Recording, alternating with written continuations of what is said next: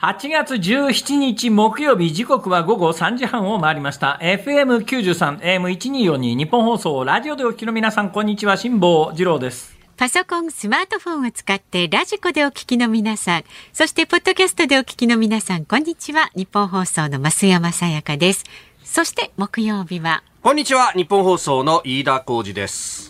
辛坊治郎ズームそこまで言うか。この番組は月曜日から木曜日まで辛坊さんが無邪気な視点で今一番気になる話題を忖度なく語るニュース解説番組です。今日は辛坊さん大阪からです。はいはい、大阪はですね、はい今日なんか雨が降るような予報もあったんですが、現状曇りですね。気温が、まあ、30度ありません。28.6度、湿度79%でかなりムシッとしてますが、まあ、あの、37度とか8度とか9度みたいな暑さではないですけどね。ええ。ただ私今日午前中に、今日あの、雨が降るという予報だったので、はい。雨が降るときには、ちょっと私、この後の移動も考えたときにですね、うーん、まあ、車にするかと思って車で来たんですよ。で、そうすると、1日に目標としている1万歩にとても達しないので、今日私、午前中から近所を走っております。お元気ですね。お元気ですね。いや、でもね、関西に帰ってきてね、い、や、まあ今東京と関西と半々で暮らしてますよね。ええ関西帰ってくると、やっぱりちょっとね、雰囲気違うなと思うことが特に今週、今週。うん、今日昼ニュースを見てたんですよ。11時半からどこでもお昼ニュースやってますよね。はいで、最後5分ぐらいローカル枠っていうのがあるんです。まあ東京の方も気がついてないかもしれないですが、東京でも同じです。大体あの11時半から始まるニュースって40分ぐらいまでが、えー全国枠で、それからはいローカル枠が数分間あって天気予報みたいな構成にどこでもなってるんですが、そのローカル枠の関西版のニュースを見ていたら、はいお昼のニュースのストレートニュースですよ。そしたらですね、えアナウンサーがね、え。はい。うんえー要するに阪神タイガースがマジックついたっていうニュースをどうもやってるんですよ。うんで阪神タイガースがマジックついたニュースやってるんですが、はいそのニュースの締めコメントがね、うん。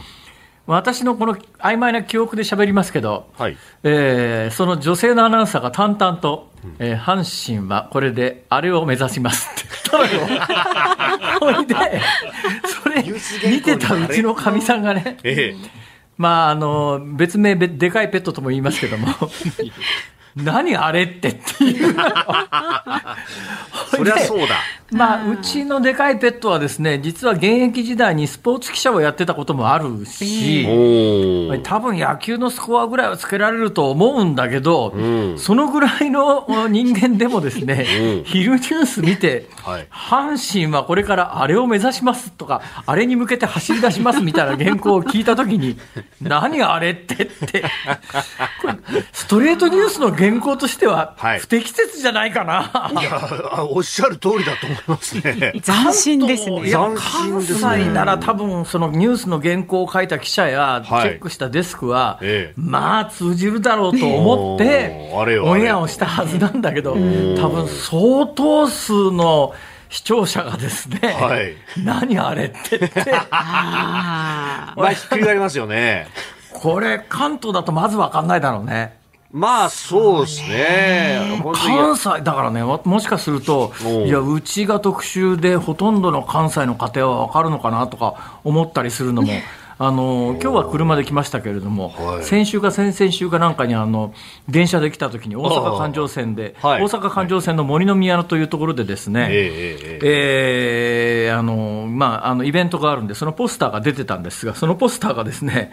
今年最高のあれが7月にっていう、今年最高のあれが7月に、あれって何よと思ったら、はい。あのシルク・ド・ソレイユのアレグリアの大阪公演のポスターでですね、かけてね大阪公演、最高のあれって、ああ、アレグリアかとだ。だから今、関西ではかなりあれというのは一般的に使われる言葉になってるのかもしれないですけども、いやー関東、関西、結構温度差あるなと思いなが確からにね。そっか、もう、あの、タイガースだけじゃなくって、いろんなものにこと、あれっていうものが使われてるんですね。だから、うちのかみさんが、まあ、うろんなんで気がつかなくて分かんないだけでもしかすると、関西だと一般的にあれといえば阪神の優勝のことだということで、認知されてるのかななと思いますよ、それで、あのそれで、なんであれっていうのって言うから、いやいや、岡田監督が、阪神の岡田監督が、優勝っていうのは、あれはどうなんですかね、わざとあのそういう優勝みたいなことを言うと、まああのうん、なんか願い叶えたいときに、それを言葉にするとどうのこうのみたいな験担ぎで、あれという言葉に置き換えてるのか、単に言葉が出てこなくて、あれにしたのか。いやいやいやいや、これ、これしかもね、あのルーツが阪神じゃないんですよね、またね。あのオリックスの監督やられたときに、確か交流戦で、あのあれよあれよというところで優勝をするかもみたいになってきたときに、あれっていう言葉使って、ほら、選手にね、プレッシャー与えたらあかんからね、うん、あれよそれは今のは星野さんですか、いやいや、岡田さん、岡田さん。いや、岡田さん？ああ。というような話だったはずで、最初は。あ、そうなんだ。うん、ほらほら。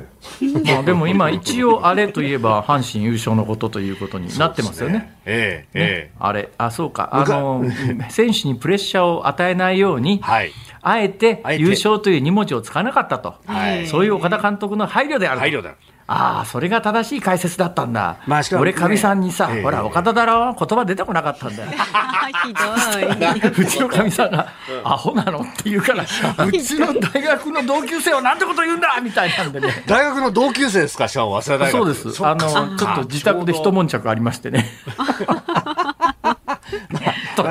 昔ほら、阪神優勝っていうのは、あの、商標登録して、一騒動ありましたからね。あったあった、あったあった、あったあった。今回あれも登録してる人いたりする、ね。1985年の阪神優勝の時の前後だよね。そうそうそうそう。うん、90年代に入ってからの優勝というより、やっぱり85年のあの時の優勝って、やっぱりあの、岡田、ババース岡田掛布の3連発ホームランとか。はい、えー、バックスクリーン3連発。だって、この間ね、あの、大阪で高速道路走ってて、ああ、もうなくなったと思ったんですけど、私の記憶で言うと、ついこの間までね、はい、バースが宣伝、当時していたお風呂があるんですよ。風呂桶かな？だから浴、浴室、だから家庭用の浴槽ですね。家庭用の浴槽の宣伝に、バースが、バースがバスの宣伝みたいな、ほら、ダジャレだと思うんですけど、なるほど。それやってたのがあって、あのその会社の上に大きなバースが風呂入ってるポスターがあったんですが、かなり長いことありまして、少なくとも私の記憶では数年前まであったんですが、この間、そこの横を通りかかったら、あ、はい、バースがバスに入ってるポスターなくなった、ついにと思ったくらいだから。だから、そのあたりの事情はですね、ちょっとあの関東の方は理解していただけないかもしれませんが、今、関西はある意味、なんか、あのふつふつとね、盛り上がりを感じますよ。へえ。バースのバスはっていう。ああ、それそれそれ。写真が確かに。ネットに上がってますか？ネットに上がってましたね。なるほど。はあ。てなことでね、やっぱり東京、大阪をね、1週間の間に行き来してるといろんなことがありますよ。その上、これまあ、本来、今の話と何の関係もないんですが、はい、昨日飛行機で大阪に帰ってきたら、隣に座ってたおっちゃんがですね、ええずっと口の中でブツブツブツブツ言ってんですよ。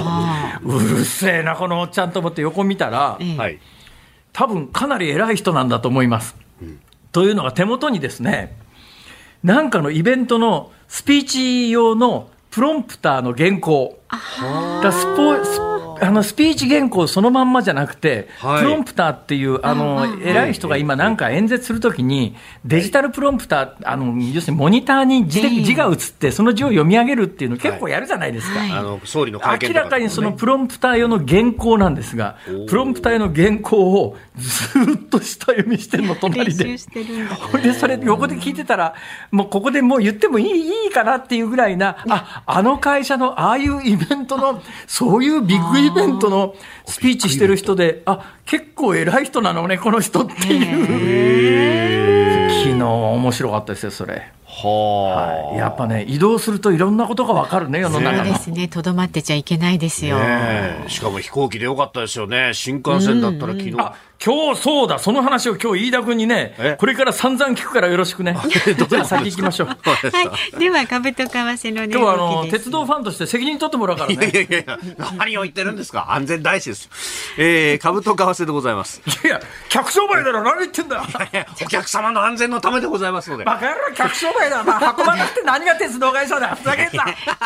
何はともあれ株と為替を、まねね。はい。えー、東京株式市場日経平均株価続落でありました。昨日と比べて140円82銭安い。3万1626円。ちょうどで取引を終えております。アメリカの利上げが長期化するとの懸念から前日のニューヨーク市場で株が値下がりした流れを受けまして今日の東京市場でも値傘株を中心に売りが優勢となりました。為替1ドル146円40銭付近での取引昨日のこの時間と比べますと90銭ほど円安となっておりますズームそこまで言うか。この後は昨日から今日にかけてのニュースを振り返るズームフラッシュ。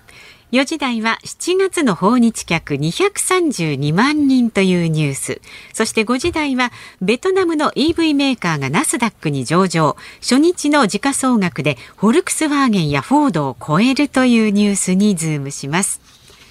番組ではラジオの前のあなたからのご意見、今日もお待ちしております。メールで送ってくださる方は zoom zoom アットマーク 1242.com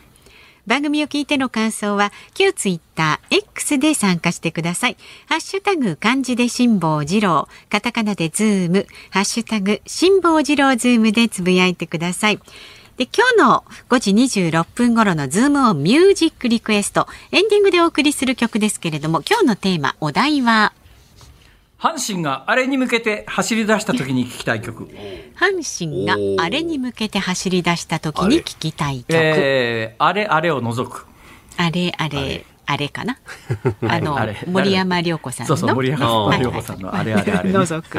はいお待ちしておりますので選曲の理由も書いてズームアットマーク一二四六甲おろしも除く。そうそれ来そうですもんね。じゃあその二曲除いて送ってください。お待ちしております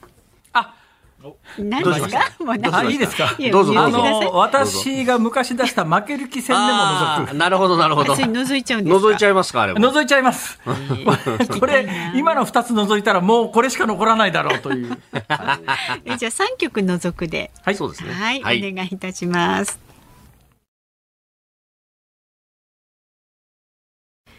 大阪梅田の日本放送関西支社と東京有楽町日本放送をつないでお送りしています。ズームそこまで言うか。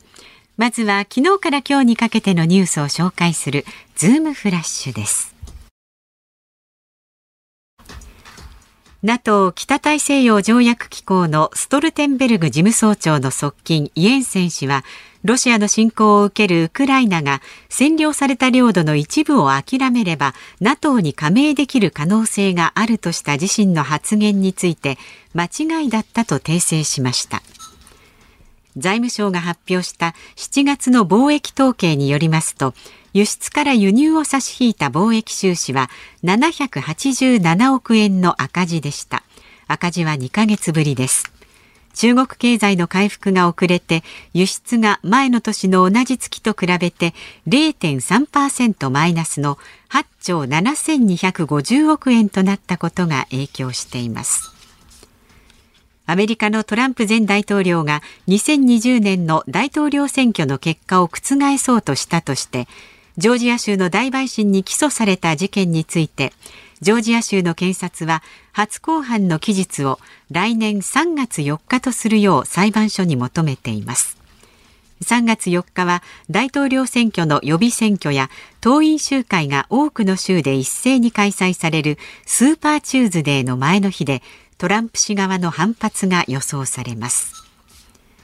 中古車販売大手のビッグモーターの店舗周辺で街路樹が枯れるなどしている問題で東京都は都内14店舗付近にある街路樹の土壌を調査した結果9店舗で除草剤の成分を検出したと発表しました。これに伴い昨日ビッグモーターの役員が都庁を訪れ事実を認め謝罪した上で現状回復を申し出ました。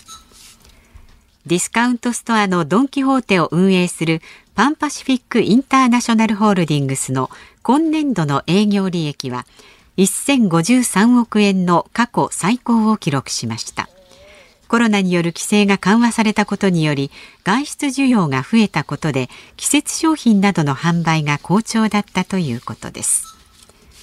産経新聞によりますと大阪市内を南北に走る新たな鉄道路線なにわ筋線の開業に合わせて阪急電鉄は2031年に新大阪から関西国際空港を直接結ぶ列車の運行を開始する方針です。さて、はい、忖度ネタ。えー、何は、これ、まあ、関西の話ですが、飯田君、大丈夫ですか？はいはい、何は筋線。はい、何は水線とは何ですか？えー、まあ、北、梅田の北のあたりからまっすぐこう貫いてって、えー、難波とか、まあ、関空までを非常に便利にするよみたいな路線。ということ関東、東京の方は関西国際空港の位置関係分かってないと思いますが、はい、まあなんか大阪湾にあるから便利そうな印象をお持ちの方多いと思いますけども、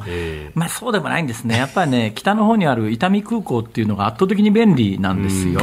で、南の関西国際空港までは時間もかかるし、はい、そうですね、JR で大阪環状線の京橋っていうところから乗ると1時間半ぐらいかかったりなんかするんですね。大して距離はないはずなのに、結構ね、電車がゆっくり走るもんですから、南海で難波から行ってもそれでも30分じゃ無理ですね。そうですね。はい。はい、で、阪急からは今のところ連絡してないんですが、これ、あの、2031年以降に阪急が乗り入れるということになると、はい、阪急が乗り入れるということになると、阪急はあの、京都と梅田、はい、大阪ですね。京都と大阪、神戸と大阪、つないでますから、はい、京都方面や神戸方面から、えダイレクトに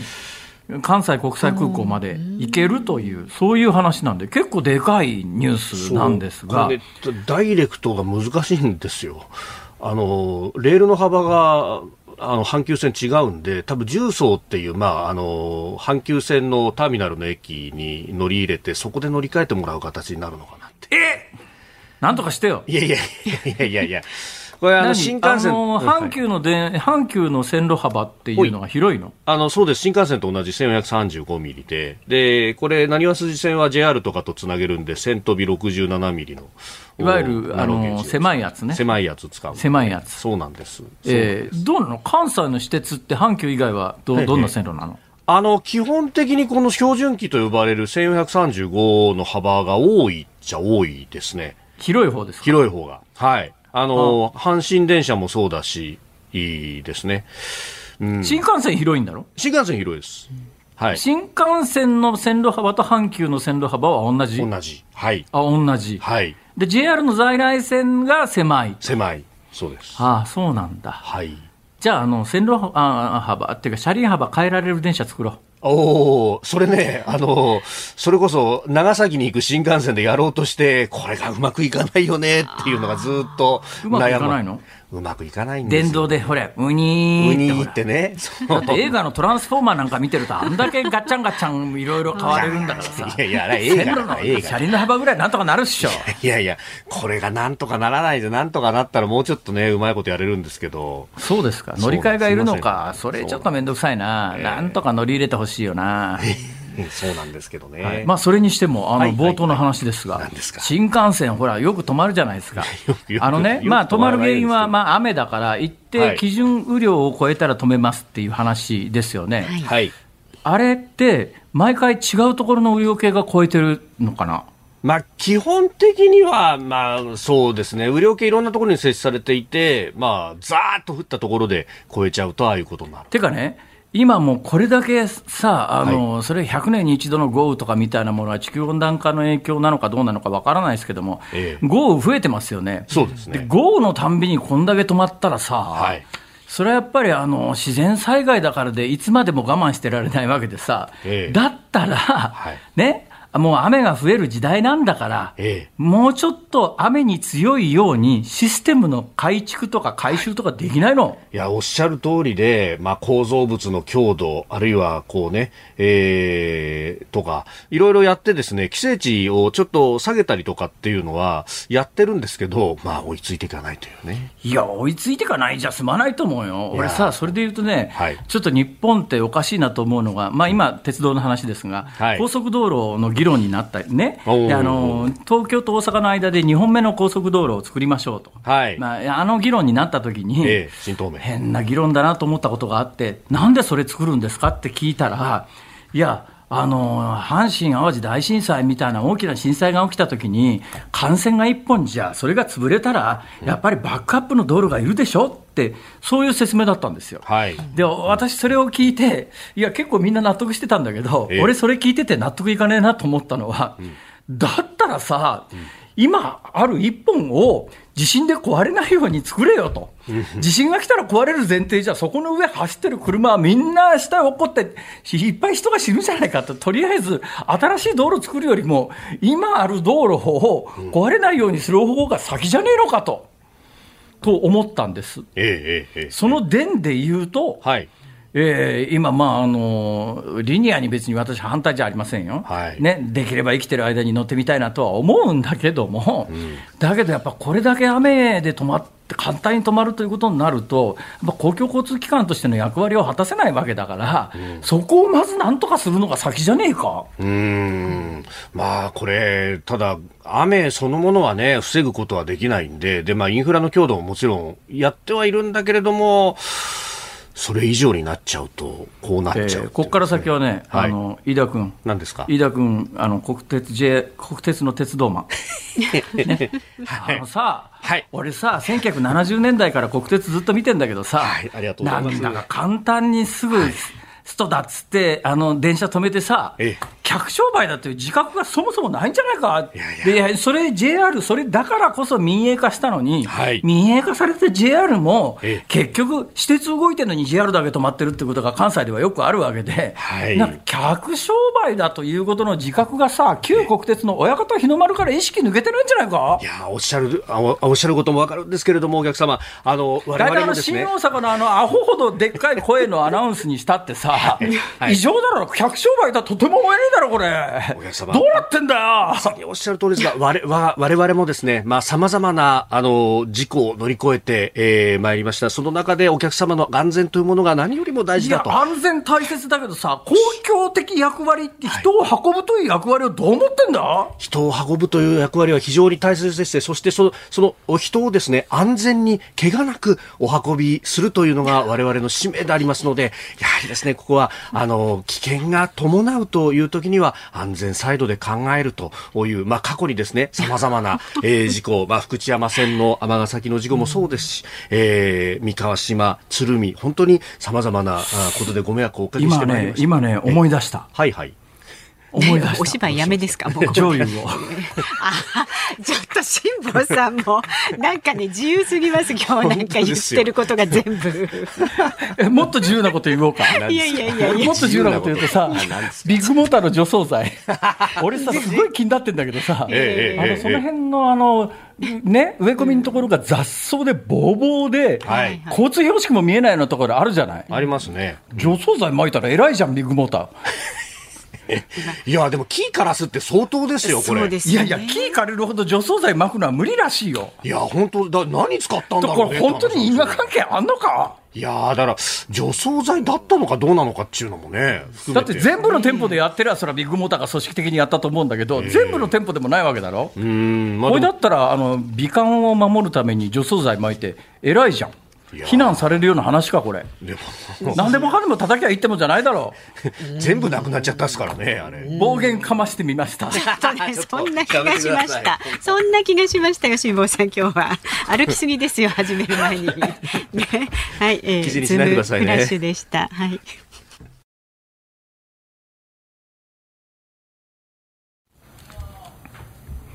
8月17日木曜日時刻は午後4時3分を回っています。大阪梅田の日本放送関西社から辛坊治郎と。東京有楽町日本放送第三スタジオから増山さやかと。飯田浩二の3人でお送りしております。ここで番組からのお知らせです。辛坊治郎ズームそこまで言うかでは関東大震災から100年にあたる今年関東大震災に学び都市型震災に備えるための情報を発信する特別番組を来月9月4日月曜日にお届けいたします。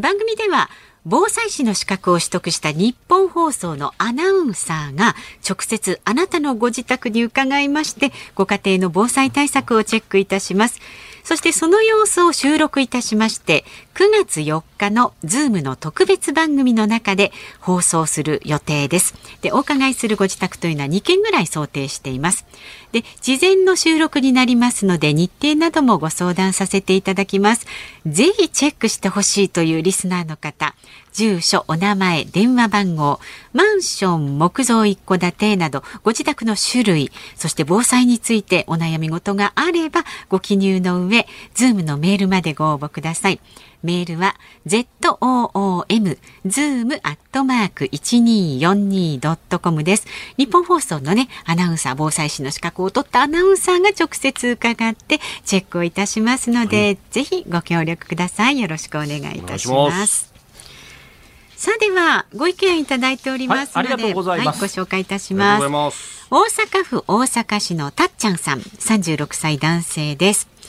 えー、あこの方いつもねポッドキャストで楽しく拝聴しております。ありがとうございます。ご存知かもしれませんが、はい、現在 SNS で話題の G2 さんという岸田総理のモノマネ芸人さんがいらっしゃいます。岸田文雄のオールナイトニッポンというネタもアップされており、日本放送、ひいては飯田アナとの縁を感じずにはいられません。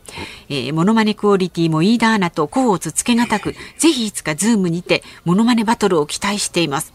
わ全然知らない、ね、知ってた？私も知らなかった。なんかあのツイッター、まあ、今 X か。で話題になってるのが私のタイムラインに流れてきた。この人いるんだ。ライバル現れるライバルじゃないですよいや似てる似てる。確かに似てるえ似てる？似てる？どう？あの自分の飯田君のやつとどっちが似てる？いやいやいや自分のは客観的に見らんないですから。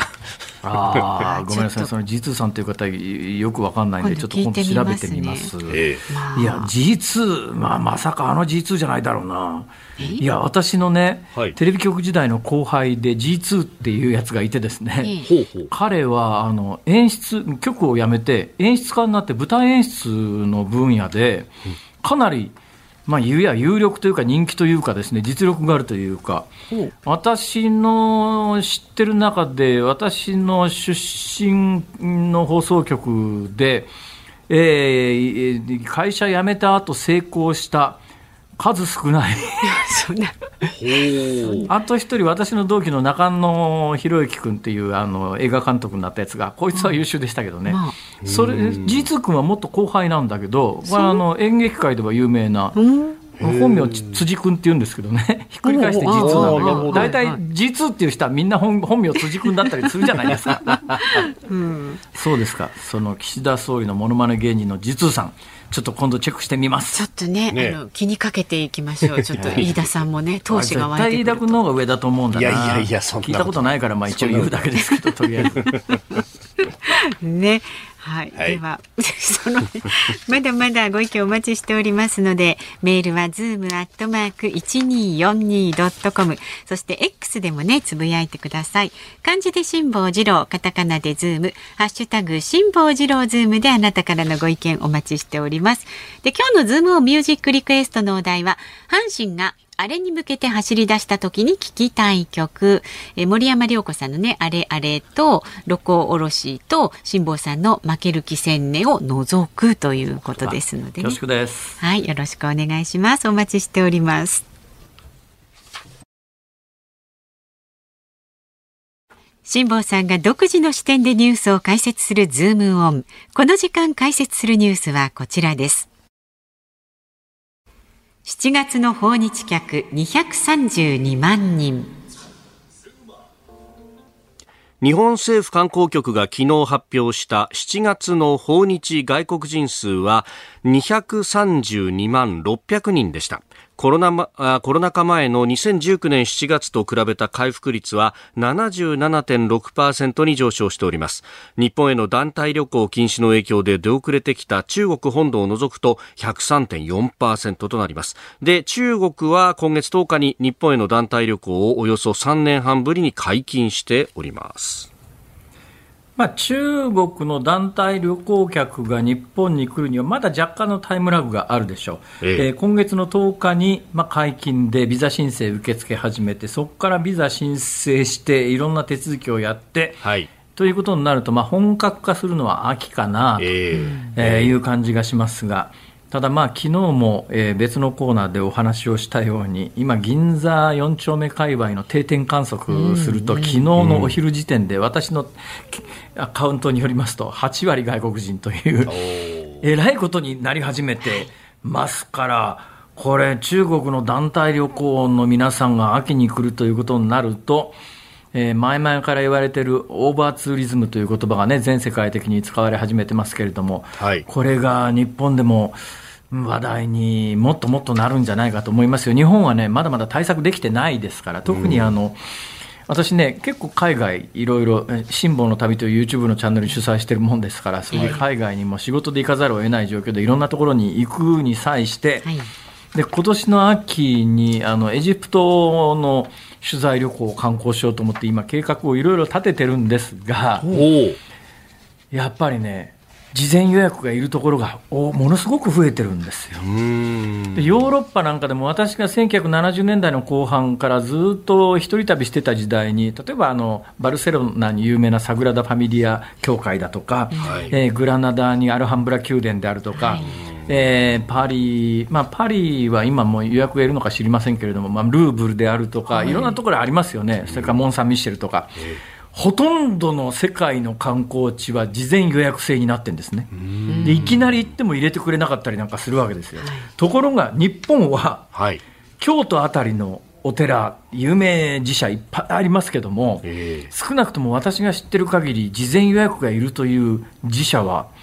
聞いたことがないですね、うん、今、例えば東京でも浅草寺行くのに、事前の予約いらないですよね。いらないですね。スカイツリーに登ろうと思うと、あれはもうあの開業した時からなんか予約いりますけども、はい、そういうところがむしろ特殊なんで、一般的な観光地っていつでもどうぞっていうところ多いですよね、日本の観光地って。だけどね、持たないと思いますよ、これもう、近々持たなくなると思いますよ、今でももういっぱいいっぱいですからね、だから日本でも有名自社観光地がインターネット等を通じて事前予約制になるのはもう時間の問題じゃないのかなと。いう感覚を持っております。えー、で、今、その7月の発表で、はい、えー、各国別を見てみますと、一番多いのが韓国からのお客さん、このね、各国別の数字を見ると、えー、私が銀座、築地で定点観測して、言葉聞いてて何国人っていうのの判断してるのと、ほぼ、ほぼマッチング、マッチしてますね。えー、一番多いのは韓国からのお客さんで62万6千人、これ多いですよね、それで、えー、次、台湾、42万2千人、中国は団体旅行はこれからこれからなんだけれども、個人旅行に関してはもうあのビザ出してて、はい、この個人旅行で今、あのビザが下りて日本に来てらっしゃる方というのは、まあ、中国の中でも、まあ、圧倒的に富裕層が多いんですが。うん中国が韓国、台湾に次いで7月の時点でまだあの団体パックツアーの団体客にビザを出していない状況で31万3000人、はい、すごい数字ですよね。本当ですよ。ええ。とで、えー、のそれぞれの国の人が一体日本に来ていくらお金を使うかというデータを見ると、はい、まあ、1位がイギリスで35万9000、まあ、やっぱりあのイギリスから、えー、地球反対回ってね、まあ、反対は180度だから135度だから反対にはいかないですけど、まあ、まあ反対地球半分ぐらい回ってやってくる皆さんは腹くくってきてますから、お金使いますよ。35万9000円平均なんですがついで中国ですからね。そうですね。33万8000ただこのついで中国の皆さんは、ただこの勢いで団体旅行の方が秋以降もお金を使うかっていうとそんなこともなかろうと、今来てる中国の人たちというのは団体旅行が解禁される前に個人旅行で来られるぐらいの、まあ、いや、蝶のつくような富裕層も含めた、富裕層中国人が今のところ退去していらしてるという状況の中なんで、同じ勢いで消費が続くとは思えないんだけれども、だけど、まあ、コロナの間中なんか特にそうなんですが、まあ、あの銀座界隈の百貨店なんかも私日本放送の仕事が終わった帰りに大体趣味のようにしてプラプラ歩くんですがまあお客さんいなかったんですけど今もうお客さんいっぱいですよ。で手元のデータを見てもですね、えー、免税売上高が大丸松坂屋百貨店が、えー、っとこれ前年同月比4.2倍。高島屋3.2倍。すごい勢いになってます。だからまあ関西でもやっぱりドラッグストアなんかの人に話を聞くと、はい、やっぱ秋からの中国人観光客の商品に期待する声は非常に大きいんですが、同時にですね、はい、やっぱりあのオーバーツーリズムでこのまんまでいいのかっていうようなことの問題点がそう、キンキン浮上するだろうなと思います。さあ、次のニュースいってください。はい。では、続いて解説するニュース、こちらです。自民党の安倍派新体制について、塩谷座長案を了承。自民党の安倍派は今日行われた総会で塩谷隆会長代理が実情の派閥代表となる座長に就任する案を全会一致で了承しました。安倍派は内閣改造党役員人事を前に新体制へ移行したい考えでした。また新たな意思決定機関として常任幹事会の設置も決めました。安倍派という自民党最大派閥ですね。今何人いますか？100人ぐらいいますか？はいえええー、100人超えてるはず2番手の派閥が今、麻生派かな、はい。えー、麻生派55人、茂木派54人、岸田派46人という、うん、となると、安倍派というのは、他の2位、3位、4位の派閥に比べると倍ぐらいの、はい、えー、国会議員を要する最大派閥なんだけれども、他の派閥と最も違うところは、うん次の世代で総理を目指すというのが誰か決まっていないということの中で、総理がこの人だろうなっていうことが決まってると、まあ、派閥のトップは名前を売るとか、まあ、いろんなことも考えて、次の総理候補者に派閥のリーダーになってもらおうかっていうような動きが、生まれるんだけれども、安倍派は人数が多すぎるということもある上に、具体的に次の総理大臣誰って言われたときに、まあ、球が多すぎるということもあるのかもしれませんが、1人に絞れないので、えー、さらに人数が増えると、当然のことながら、あの分裂方向に向かって力が生じるというようなこともあって、はい。えー、安倍さんなきあと、一体この自民党最大派閥の、まあ、これ、まだ今でも安倍派っていうんですですよね、これ、そうですね。変な話ですが、えー、えー、この安倍派のリーダーを誰にするの、どういう体制でこのえー、おそらく、えー、次の総理を派閥としては目指すだろうと思いますが、どんな形で目指していくのということで、うん、今日総会が行われた。はい、そうです。今日の総会でどういう体制になるのかというのが見えてくるだろうということで、決まったっちゅうニュースですね、一応。一応そうですね。はい。どういうふうに決まったんですか、まあ、実情の集団指導体制で、まあ、一応、塩谷さんが、まあ、座長という形にはなるんですが、えー、何か決めるときは常任幹事会で決めると。で、その人選は一応この座長の塩谷さんに一任という形になっているんですが、この、まあ、ね、えー、常任幹事会体制って、えー、まあ、塩谷さん、下村さんの今までの会長代理から一世代若い人たちで代表的なの5人を今挙げられているんですが、まあ、この人たちと塩谷さんで話し合ってこういう形にしようよみたいなことが言われていたんで、えーまあ、政界の情勢に詳しい人や、この方面に興味のある人は、今の飯田君の解説でかなりクリアに分かったと思いますが、そうでないと、何が何だかさっぱり分からないということなんで、そ、ねはい、えー、その基礎知識だけ整理してお話をすると、安倍派、安倍さんなきゃあと、まあ、会長代理という形で、73歳の塩谷隆さんという衆議院議員と、えー、同じく衆議院議員の69歳の下村博文さん、まあ、ゆや、はい、現役の中では長老閣と言っていいですかね、はい、この下村さんと塩谷さんという2人が会長代理で、で、その下にというか、もうちょっと若い5人衆と言われる、まあ、簡単に言うと次の総理を目指す人なんじゃないのかと言われている人が、はい67歳の高木剛さん、えー、60歳の松野博一さん、はい、60歳の西村康稔さん、59歳の萩生田光一さん、ここまでは全員衆議院議員なんですが、5人衆はもう一人参議院議員の世耕弘成さん。60歳、はい、という、この5人がいわゆる5人衆という、えー、安倍派の中では有力者。で、会長代、会長代理の2人の塩谷さん、下村さんというのは、このお二方は、ご自身が総理を目指すつもりはないんですかね？えー、っと、いや、下村さんに関してはまだまだ野心があるんではないかという話もある73歳の塩谷さんが少なくとも総理を目指しているという空気感はないですかね。ないですかね。だからまあ、いや、その今回の、えー、決定は、あの塩谷さんがまとめた形ですね。どちらかというと、まだちょっと総理に色気があるんじゃないのという見方もされがちな下村さんとしては、はい、えー、次の世代に完全に総理候補が移ってしまうような決定は嬉しくないと。うん。うん。と見ていいですか？実際、この常任幹事会の話を塩谷さんから持ちかけられたときに拒否しているというふうな報道が出てますからね、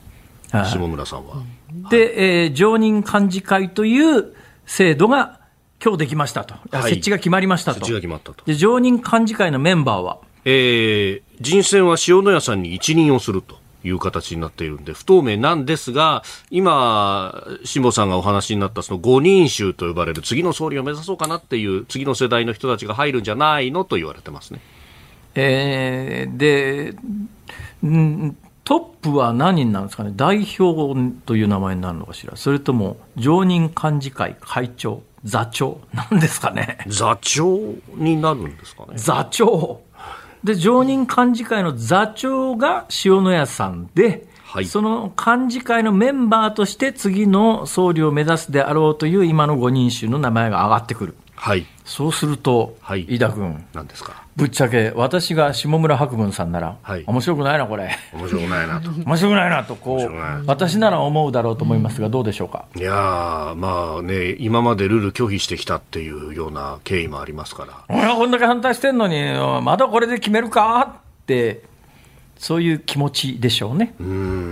どうなんでしょうか、そのあたりは大人だから、はい、やっぱりあの最大派閥の中に所属しているということには、当然、いろんなメリットがついてるわけで、はい、そこから出るというような動きはないですか？うん。今のところ、その結束の部分っていうのはなかなか割れないというか、割っちゃったら結構、発言権なくなっちゃうよねみたいのが今までの歴史上もあるので。うん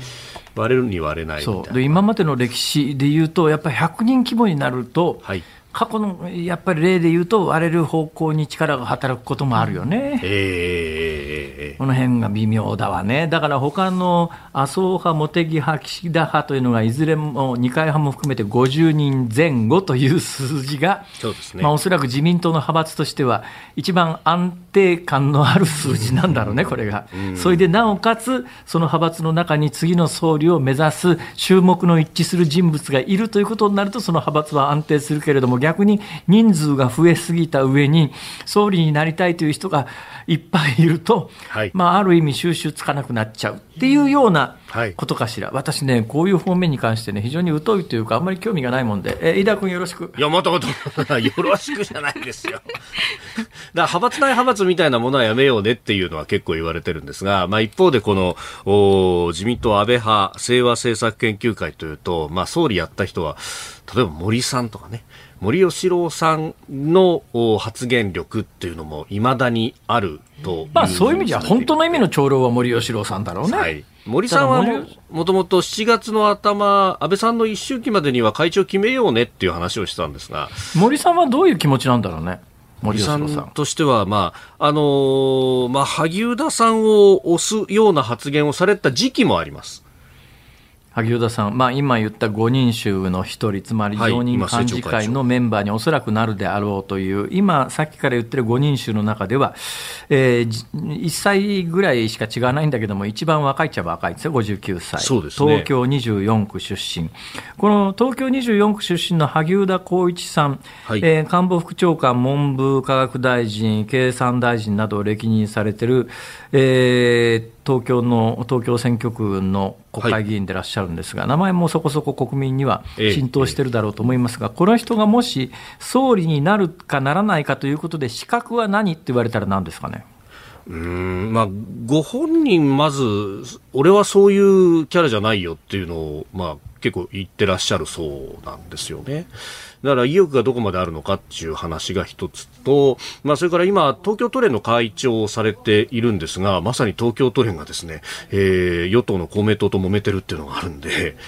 ここら辺、萩生田さんにしちゃったら、またハレーションが来んじゃないのとか、いろいろこうね、言われたまあ、それでいうと、やっぱり都市出身の国会議員ってはい、選挙が大変だから、そうですね。日本であの総理大臣というと、まあ、山口県の方が多い多かったり、ええ。北関東の方が多かったはいりっていうのは、構造的な問題があって、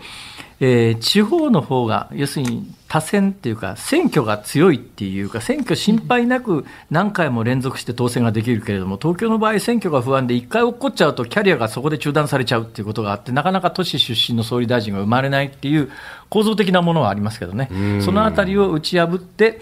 東京出身の国会議員から総理大臣が出るのか出ないのかというところも一つの、はい。まあ、あの見るポイントではあります。はい、お時間です。ズームオンでした。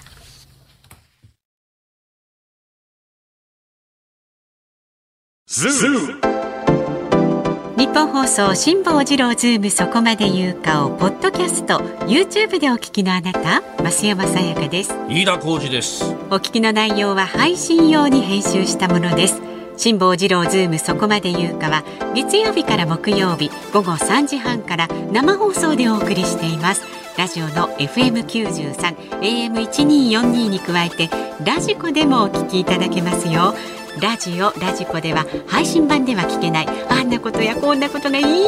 ぱい。さらにリポーターがあなたの街にお邪魔する中継企画やえ辛坊さんが夕刊フジの記事を解説する夕刊フジそこまでズーム。えそして生放送でしか参加できないリスナー参加コーナー。ズームオンミュージックリクエストなど盛りだくさん。ぜひラジオラジコでも辛坊治郎ズームそこまで言うかをお楽しみになってください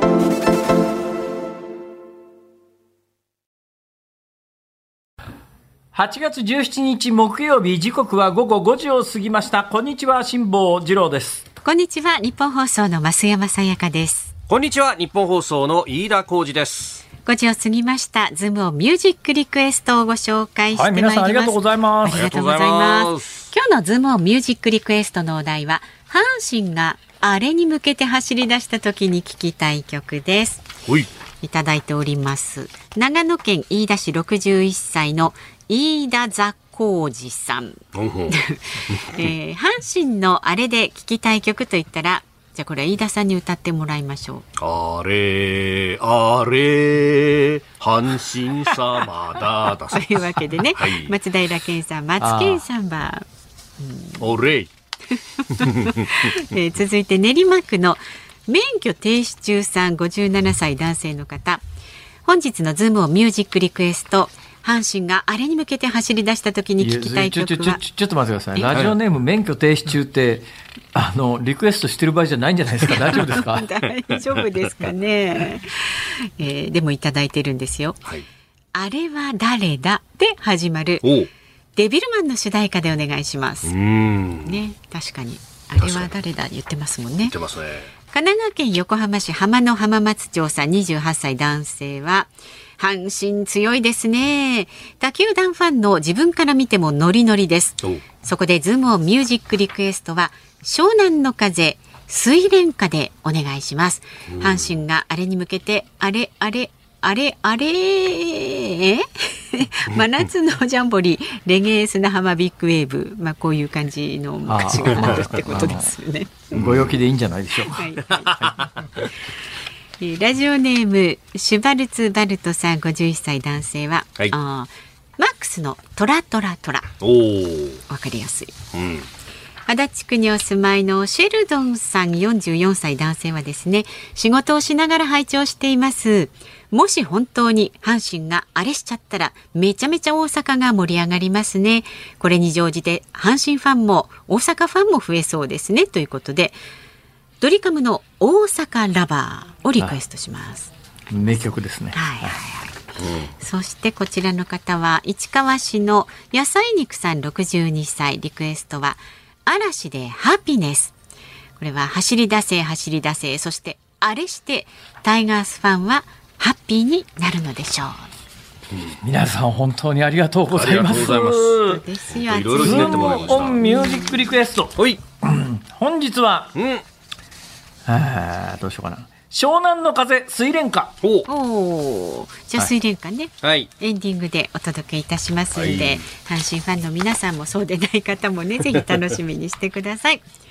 番組ではラジオの前のあなたからのご意見は24時間お待ちしておりますので、辛坊さんへの質問、飯田さんへのね、モノマネのリクエスト、ニュースや普段の生活で感じる疑問など、メールは zoom、zoom アットマーク 1242.com で、番組の感想など旧ツイッター X でも参加してください。ハッシュタグ漢字で辛坊治郎、カタカナでズーム、ハッシュタグ辛坊治郎ズームであなたからのご意見お待ちしております。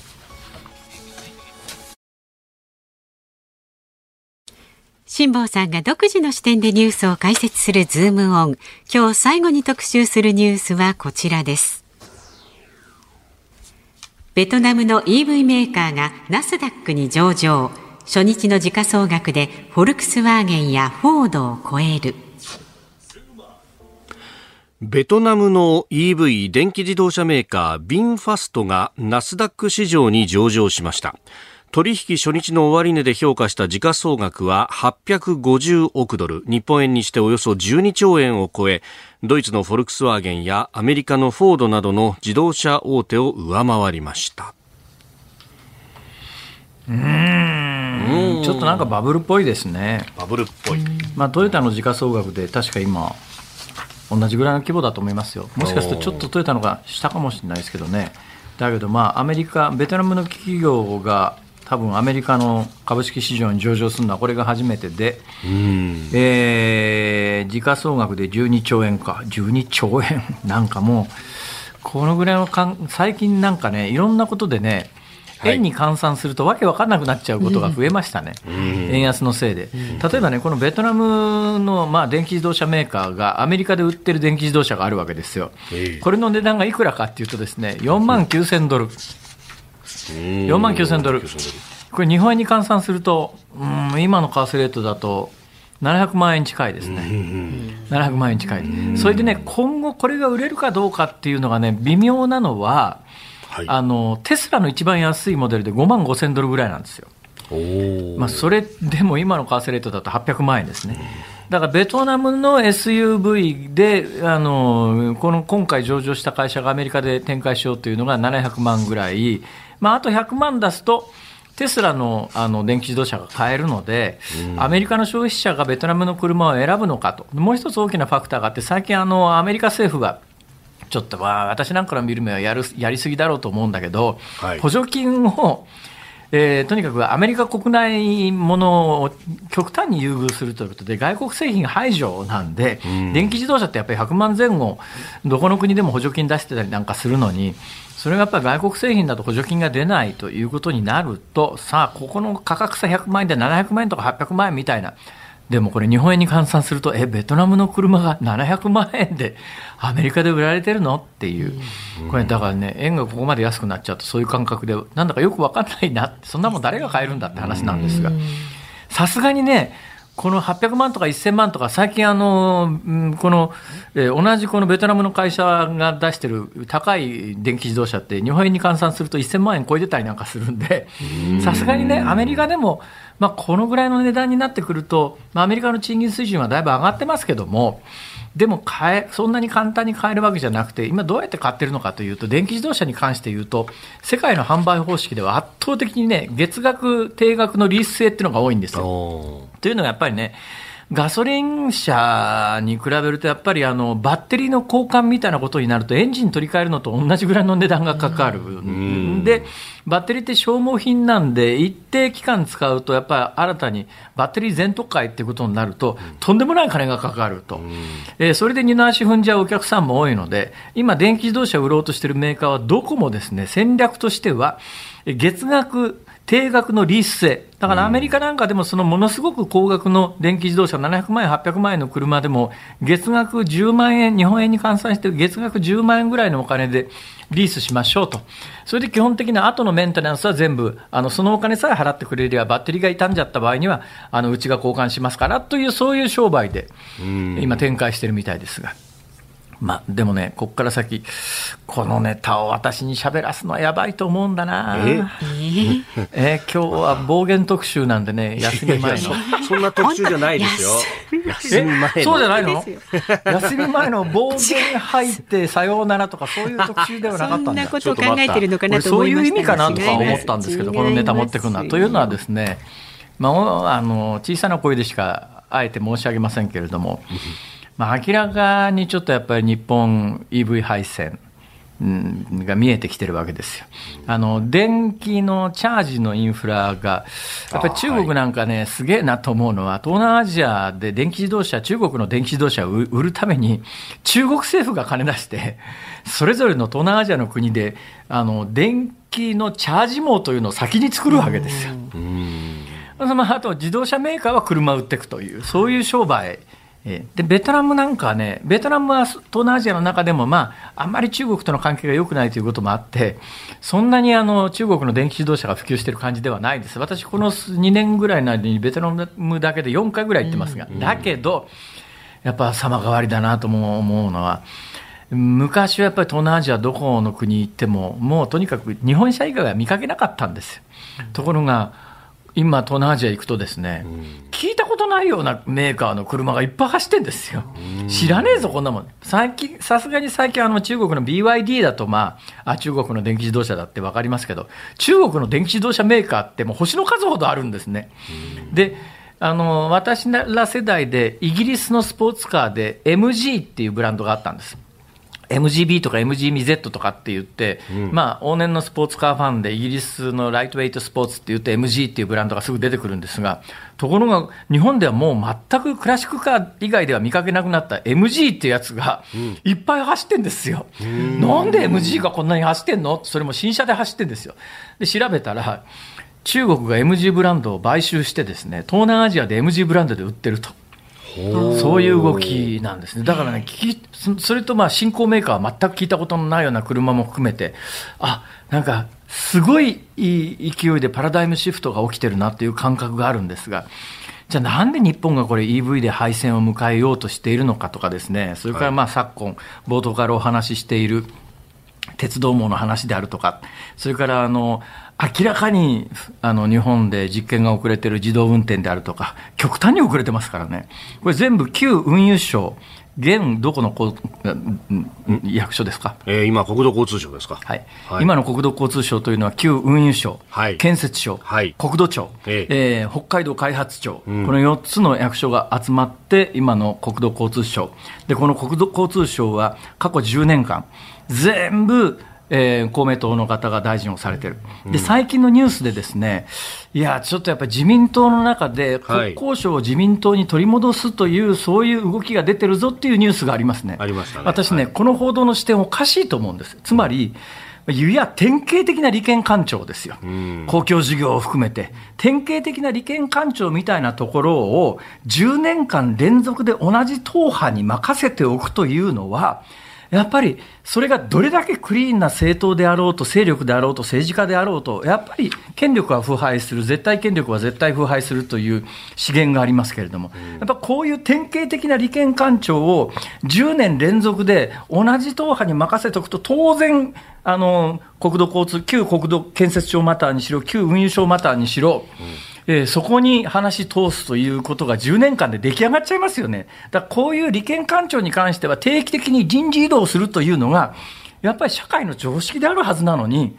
その観点から、同じ党派に一つの利権官庁、典型的な利権官庁のトップをずっと任せておくということについて、うん、岸田政権、どうなんだっていう視点が大切で、それを自民党が取り戻すとか取り戻さないとかという、はい、そういう次元の話じゃないんだということを、誰も言わないんだな、これが。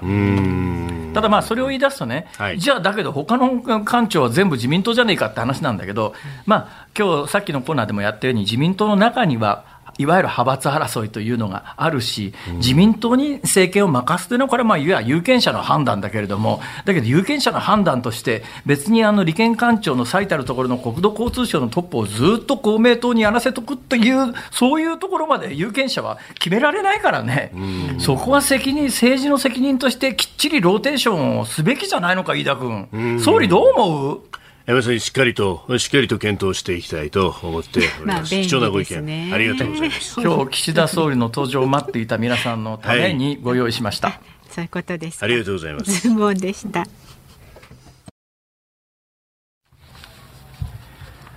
ズームオンミュージックリクエストをお送りしているのは横浜市港南区浜野浜松町さんからのリクエストです。湘南乃風、睡蓮花。はい、ということでございました。南区の方からいただきました。はい、えー、私この歌詞カードを見ながら聞いておってですね、うん、そうだよね、今はそう読むよなと思いながら、あのー、最初の方にですね、この思い水面に光るっていうのがあるわけですよ。水面と書いて源。こう読みますよね、うん、これ今皆さん常識だと思いますが、うん、ところが私ねこれ局に入った時水面と書いて身のもと読まされたんですよ。身のも身のもいまだにね、身の、これ水面ですけど、個人的には源読みますけれど、源というのが普通だと思いますけど、はい、この歌詞でもそうなってますけど、うん、でも私、源というふうに教わったんですね、これが。どっちが正しいか、それ以降、まあ、迷ってる暇はちょっとないんで、お知らせいいです。か。この後はショーアップナイターバンテリンドームから、中日対巨人戦、そして明日は？はい、えー、OK 工事アップ、日本経済新聞コメンテーター、秋田博之さんとお送りいたします。はい、その後、あなたとハッピー春風亭一之輔さんとファッションについて一言メッセージテーマです。で、このズームそこまで言うか来週8月21日月曜日から24日木曜日まで辛坊さん夏休みのためお休みです。お休みいやいやいやいや。研修旅行です。研修旅行。あのエッフェル塔の前であので三角作って、はいはい。月曜日のピンチヒッター落語家の立川志らくさんですので、辛坊さんも気をつけて辛坊治郎ズームそこまで言うかここまでの相手は辛坊治郎と。飯田浩司でした。またね